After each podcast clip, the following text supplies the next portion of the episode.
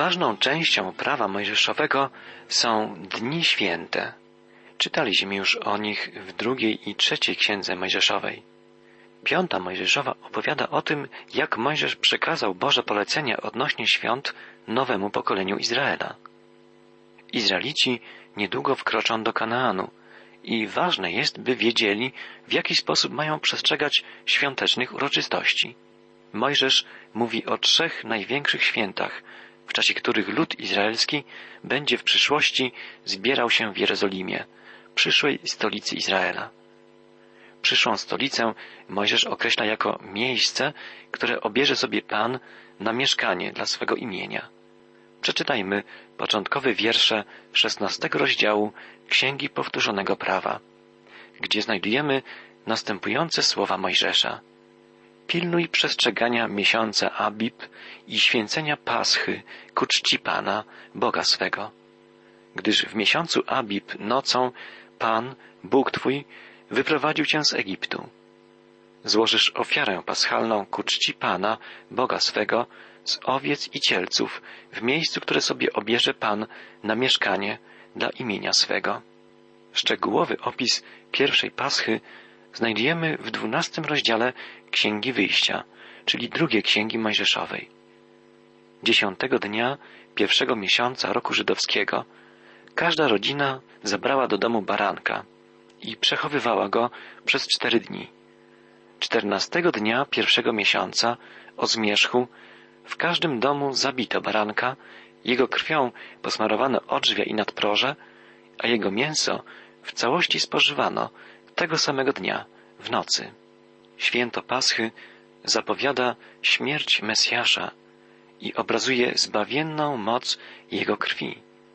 Apostoł Paweł w pierwszym liście do Koryntian pisze Na naszą Paschę jako baranek został ofiarowany Chrystus. W czasie pierwszej Paschy sam Pan przeszedł przez ziemię egipską i zgładził pierworodnych synów we wszystkich rodzinach Egipcjan.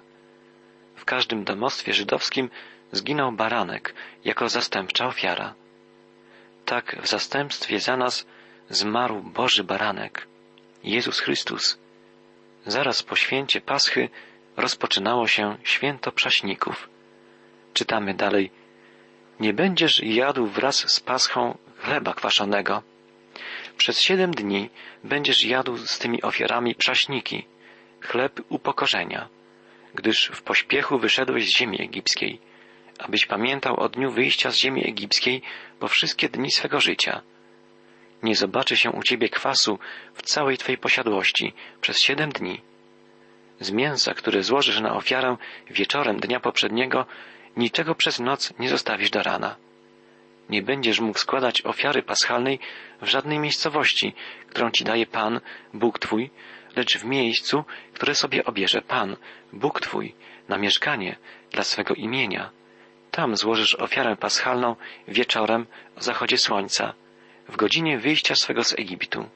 Upieczesz i spożyjesz ją na miejscu, które sobie obierze Pan, Bóg Twój, a rano zawrócisz i pójdziesz do swoich namiotów. Sześć dni będziesz jadł przaśniki, a w siódmym dniu jest uroczyste zgromadzenie ku czci Pana, Boga Twego. Żadnej pracy nie będziesz wykonywał. Święto Paschy przypadało na czternasty dzień pierwszego miesiąca roku, a dzień później rozpoczynało się święto przaśników. Przaśny, czyli niezakwaszony chleb, jedzono przez siedem dni. Kwas symbolizuje w Biblii zło. Spożywanie niezakwaszonego chleba to obraz społeczności z Jezusem, społeczności możliwej dzięki Jego odkupieńczemu dziełu. Społeczność ta trwa dzięki ciągłemu oczyszczaniu i uświęcaniu życia chrześcijanina. Zło powinno być z życia chrześcijanina usunięte. Siedem dni to obraz pełni. Proces uświęcania trwa całe życie. Apostoł Jan napisał, jeśli chodzimy w światłości, jak On jest w światłości, społeczność mamy z sobą i krew Jezusa Chrystusa, Syna Jego, oczyszcza nas od wszelkiego grzechu. Krew Jezusa Chrystusa, Bożego Baranka, sprawia, że możemy być stale oczyszczani, oczy, oświęcani. Taka głównie jest wymowa święta Paschy i Prześników. Dalej czytamy o święcie tygodni. Od dziewiątego wiersza szesnastego rozdziału Księgi Powtórzonego Prawa czytamy Odliczysz sobie siedem tygodni. Gdy zacznie sierp rządź zboże, rozpoczniesz liczyć siedem tygodni i będziesz obchodził święto tygodni ku czci Pana, Boga Twego, z ofiarą według wspaniałomyślności Twej ręki, złożoną stosownie do tego, jak Ci pobłogosławi Pan, Bóg Twój. Będziesz się cieszył w obliczu Pana, Boga Twego, w miejscu, które sobie obierze Pan, Bóg Twój, na mieszkanie dla imienia swojego. Ty, syn Twój i córka, sługa Twój i niewolnica, a także lewita, który jest w Twoich murach, obcy, sierota i wdowa, którzy żyją u Ciebie. Przypomnisz sobie, żeś był niewolnikiem w Egipcie, dlatego będziesz przestrzegał tych praw. Święto tygodni, zwane też świętem pięćdziesiątnicy, zawsze przypadało na pierwszy dzień tygodnia. Musiało minąć siedem szabatów, czyli siedem pełnych tygodni, by pięćdziesiątego dnia mogły się rozpocząć obchody tego święta. Był to więc zawsze pierwszy dzień po szabacie. Pan Jezus wstał z martwych pierwszego dnia po szabacie. Również pierwszego dnia po szabacie narodził się Kościół, gdy stąpił na uczniów Duch Święty. Zbierając się więc w niedzielę, wspominamy zarówno zmartwychwstanie naszego Zbawiciela, jak i narodziny Kościoła. W dziejach apostolskich czytamy, kiedy nadszedł dzień pięćdziesiątnicy, znajdowali się razem na tym samym miejscu. Nagle dał się słyszeć z nieba szum, jakby uderzenie gwałtownego wichru i napełnił cały dom, w którym przebywali. Ukazały się im też języki, jakby z ognia, które się rozdzieliły i na każdym z nich spoczął jeden. I wszyscy zostali napełnieni Duchem Świętym i zaczęli mówić obcymi językami, tak jak im Duch pozwalał mówić. Duch Święty przybył w dniu pięćdziesiątnicy, by wszczepić wierzących w ciało Chrystusa, by powołać do życia młody Kościół chrześcijański. Był to pięćdziesiąty dzień od powstania z martwych Pana Jezusa. Bóg przeprowadza swój plan zbawienia człowieka zgodnie z kalendarzem wszechczasów zawartym w świętach żydowskich. W dniu pięćdziesiątnicy, w czasach Mojżesza i Arona, Izraelici składali nową ofiarę pokarmową. I tutaj jest wyrysowany obraz Kościoła. Kościół jest czymś nowym, jest nowym stworzeniem. Wierzący w Chrystusa okryci są Jego sprawiedliwością, jak nową białą szatą. Po swoim zmartwychwstaniu Jezus ukazywał się swoim uczniom przez czterdzieści dni. Na krótko przed wstąpieniem do nieba powiedział im, by nie oddalali się od Jerozolimy, ale czekali na wypełnienie się obietnicy niebiańskiego Ojca. Mieli zostać przeobleczeni mocą z wysokości. Te słowa Jezusa zapisane są w ostatnim rozdziale Ewangelii Łukasza i przypomniane na początku dziejów apostolskich. Podczas wspólnego posiłku kazał im nie odchodzić z Jerozolimy, ale oczekiwać obietnicy Ojca. Słyszeliście o niej ode mnie, mówił. Jan chrzcił wodą, ale wy wkrótce zostaniecie ochrzczeni Duchem Świętym.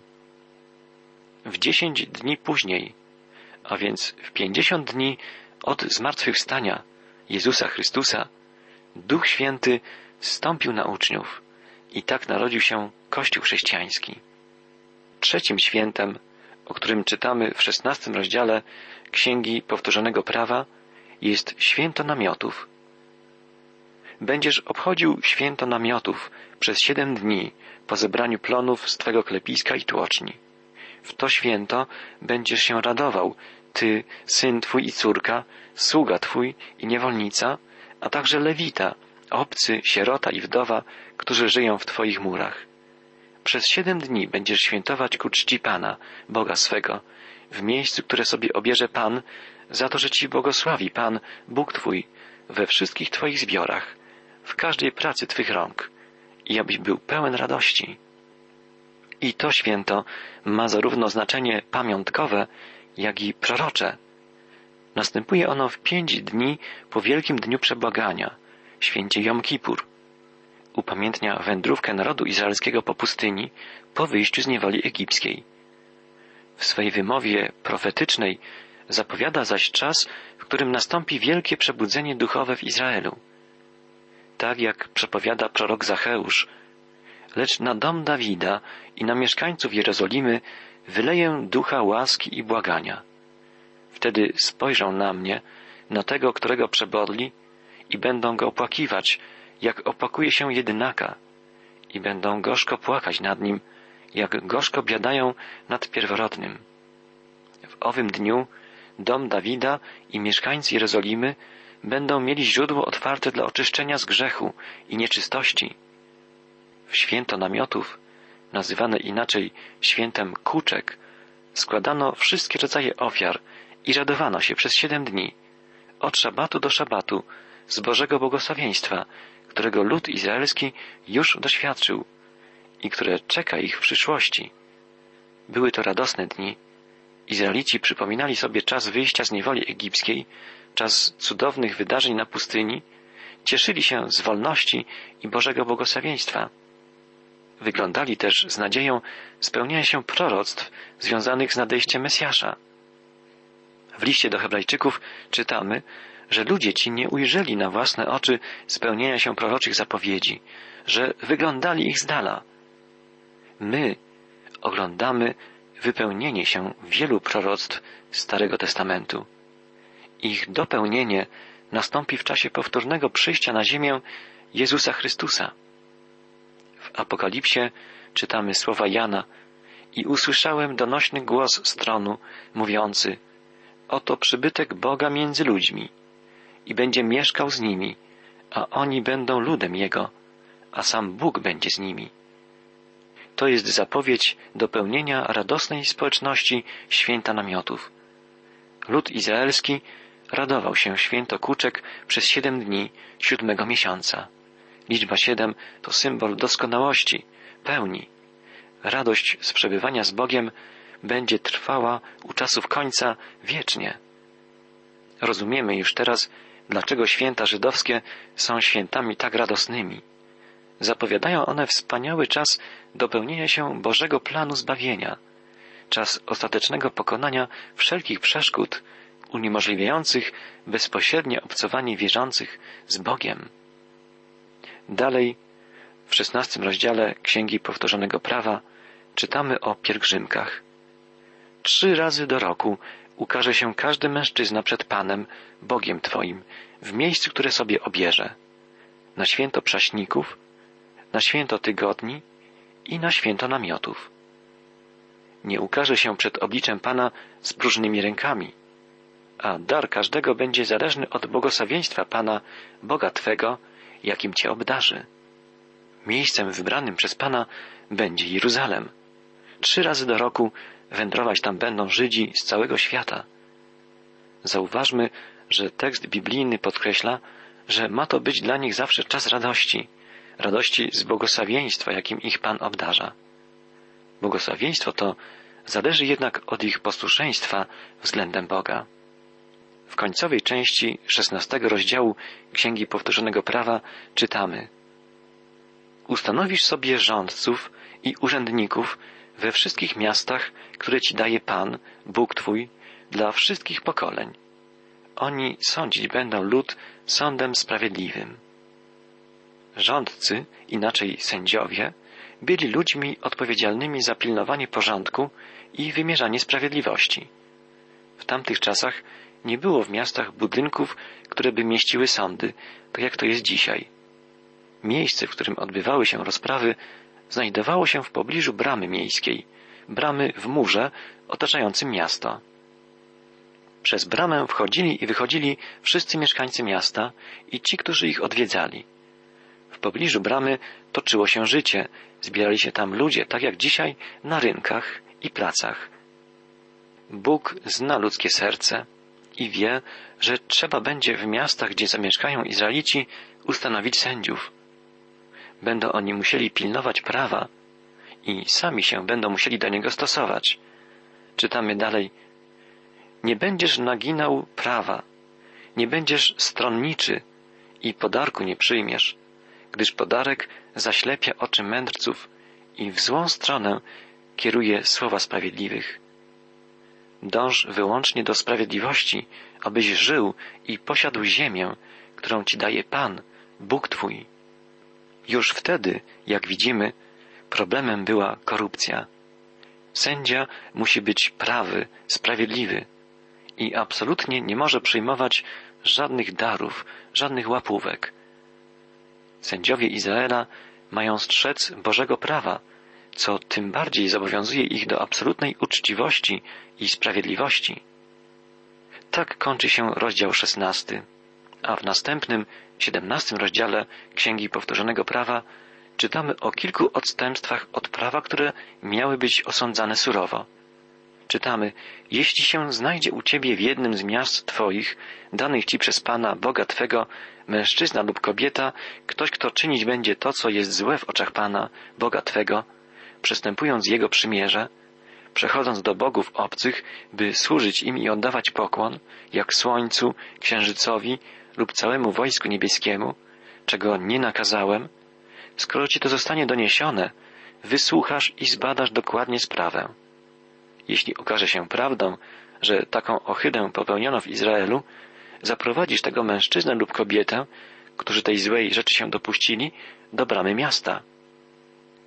I będziesz tego mężczyznę lub tę kobietę kamienował, aż nastąpi śmierć. Na pierwszym miejscu, jak widzimy, wymieniony jest tutaj grzech bałwochwalstwa. Karą za ten grzech było kamienowanie aż do śmierci.